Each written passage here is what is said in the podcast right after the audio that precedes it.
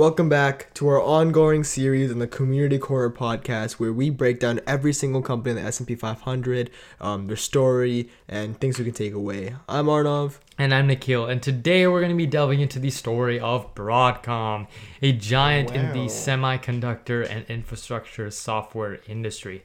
So, we're going to be exploring Broadcom's ascent from a chip designer to a leader in digital and networking technology, where it's kind of influenced a wide range of industries. Broadcom's journey is a compelling narrative of strategic acquisitions, technological innovation, and a keen eye on the evolving digital landscape. So, without further ado, let's uncover the story behind their technological dominance.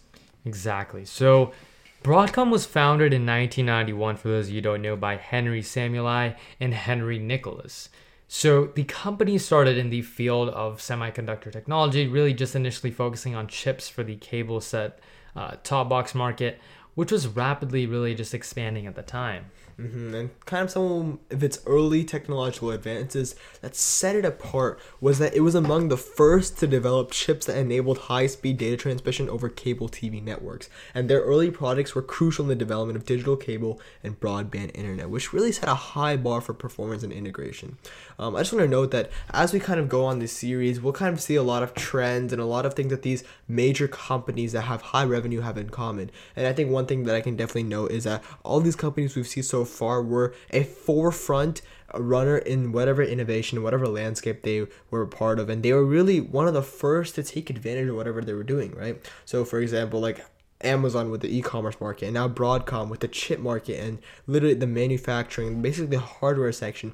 And we said that their early products were crucial in the development of digital cable and broadband internet. So they basically set a precedence in this precedent in this in- industry, not just for what they were doing, but for the years to come. And so because they were among the first to develop, it just kind of shows that they were they attacked the market early on, an untapped market, and um, they kind of took advantage and really propelled from there. Exactly. So they, they truly were pioneers, like you said, in the digital communication technology industry.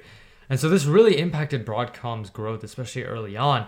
Broadcom's early focus on high speed transmission technology positioned them as key players in the burgeoning field of digital communications.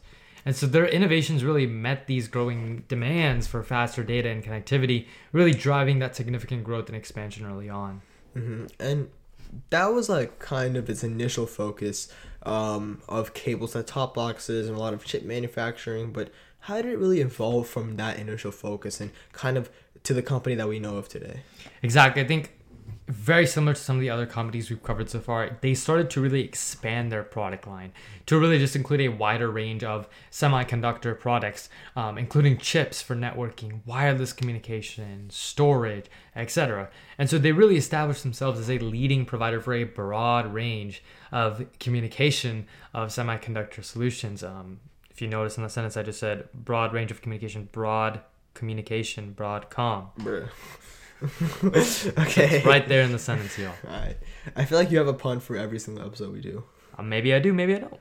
You'll never know. Um, but it did have strategic moves that it did take in order to enhance its market presence, right? And one of the main things I think was that it pursued an aggressive strategy of acquisitions, which allowed them to quickly enter new markets and gain new technologies. These acquisitions helped them diversify their offerings and solidify their position in various technology technology sectors. And I think I want to point out that uh, my dad and Nikhil's mom both worked at this company called CA um, early on a couple years ago, and um, I think in 2015, if I'm not wrong, Broadcom uh, purchased it. Um, and so back then I didn't really know why, but I realize now that Broadcom was a very, very manufacturing, a lot of chip design. It was very hardware, and CA was very focused on software. And so with through these aggressive strategy of acquisitions, they quickly entered the new market of software and gain new technologies and they just kind of diversify their offerings solidifying their positions in various technology sectors kind of making the forefront at every single industry and technology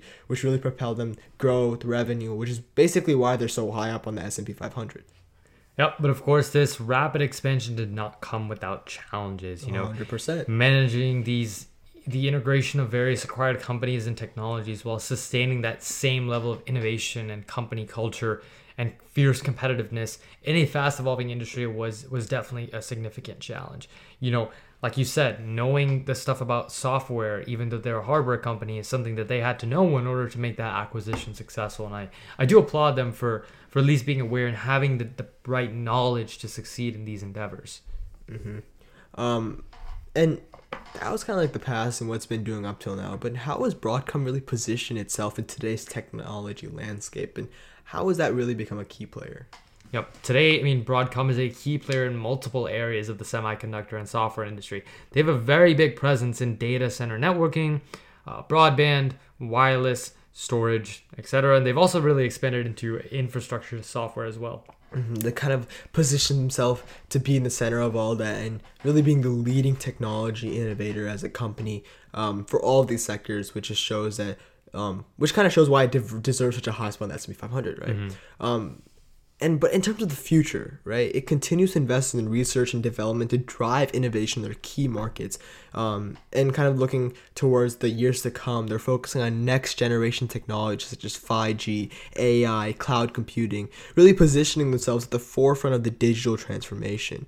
Um, and i think broadcom's story really highlights the importance of strategic growth and innovation in technology. Exactly without a doubt for sure and, you know, to our listeners, Broadcom's journey really teaches the value of foresight and technology and that power of strategic acquisitions and the importance of that continuation of evolving to meet the demands of a dynamic industry. And so, thank you, Arnav, for that deep insight into Broadcom's history.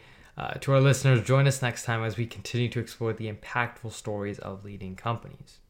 Stay tuned for more episodes where we unravel the stories of innovation and success. This is the Community Corner Podcast, bringing the world of business and technology to you. Until next time, peace. peace.